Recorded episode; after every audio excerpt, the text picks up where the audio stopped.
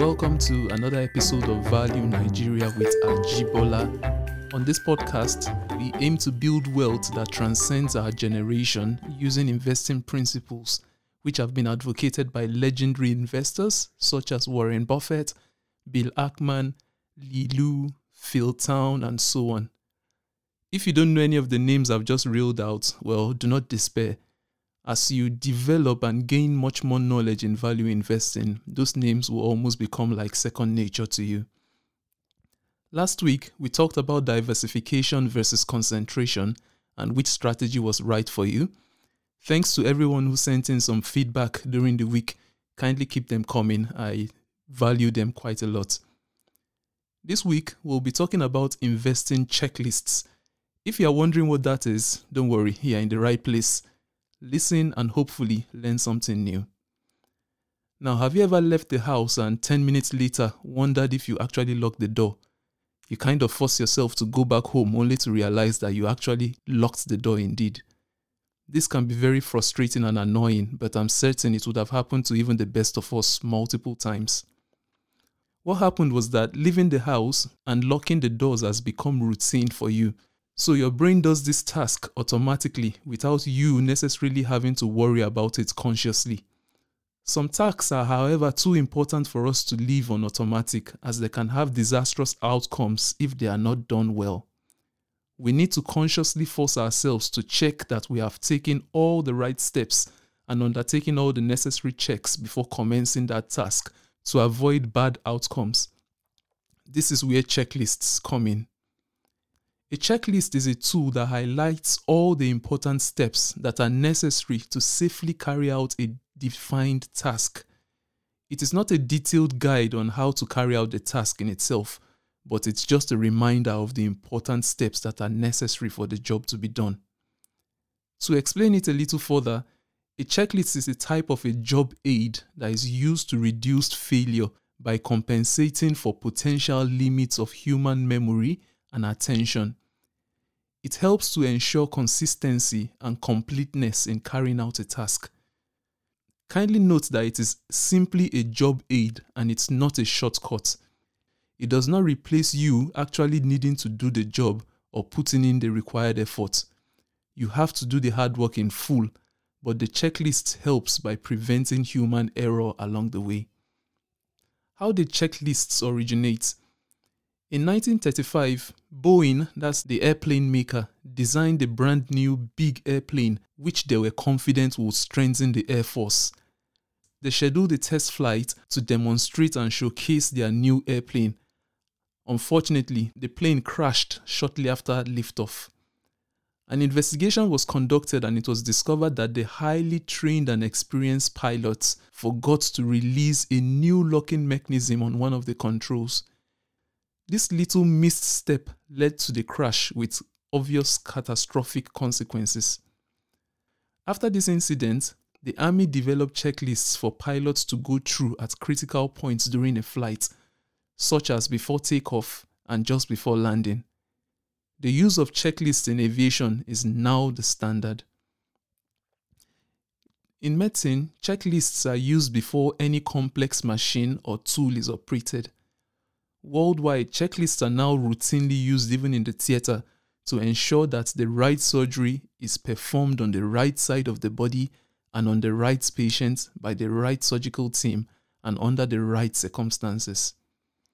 The use of checklists has greatly reduced errors such as operating on the wrong patient or on the wrong side of the body. In the complex world of investing, where emotions such as greed and fear can cloud one's decision, the importance of checklists in keeping the investor rational cannot be overemphasized. Checklists keep you focused on the important things and help avoid error due to oversights and assumptions. We are all different with widely varied investment strategies some are growth investors, value investors, dividend investors, traders, speculators, and so on and so forth. Whoever or whatever strategy you employ, I believe that there are things you look out for before you buy or before you sell. Having an investment checklist ensures that you do not miss out on any important step along the way. Now, what are the characteristics of a good checklist? Now, good checklists are precise, they are efficient, they are easy to use even under difficult conditions. Good checklists do not try to spell out everything that you need to do. Rather, they only provide reminders of the most critical and most important steps. A bad checklist, on the other hand, is vague, is imprecise, it's too long, it's hard to use, it's impractical, and it literally tries to spell out every step along the way. Now, what are the advantages of having an investment checklist? The first is that it improves your organization and it aids your decision making. A good checklist can also prevent human error, such as you forgetting to do something. You might want to check on the return on equity of a company. Using a checklist just before you buy reminds you that you haven't done that and you need to go back to check that. A good checklist also promotes rationality and it reduces the role of emotions in investment process. Unfortunately, emotions cannot be totally removed from investing. However, using a checklist helps you bring down the impact of your emotions even on your buying and sell decisions. We find out that when we adhere to a good checklist, it actually builds confidence in your own investment thesis. You are able to make better decisions. You are able to stand by your decisions even when the trade goes against you temporarily. Now, the disadvantages of using a checklist include that it might be time consuming and quite a laborious process to set it up in the first place. It takes a while for you to sit down, for you to go through your own thoughts, for you to distill those thoughts on a piece of paper, and for you to have the discipline even to stick to those principles.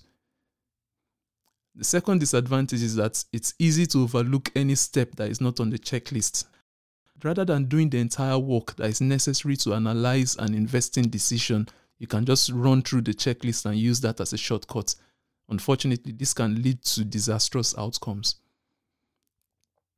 Now, how can you as a person develop your own investment checklist?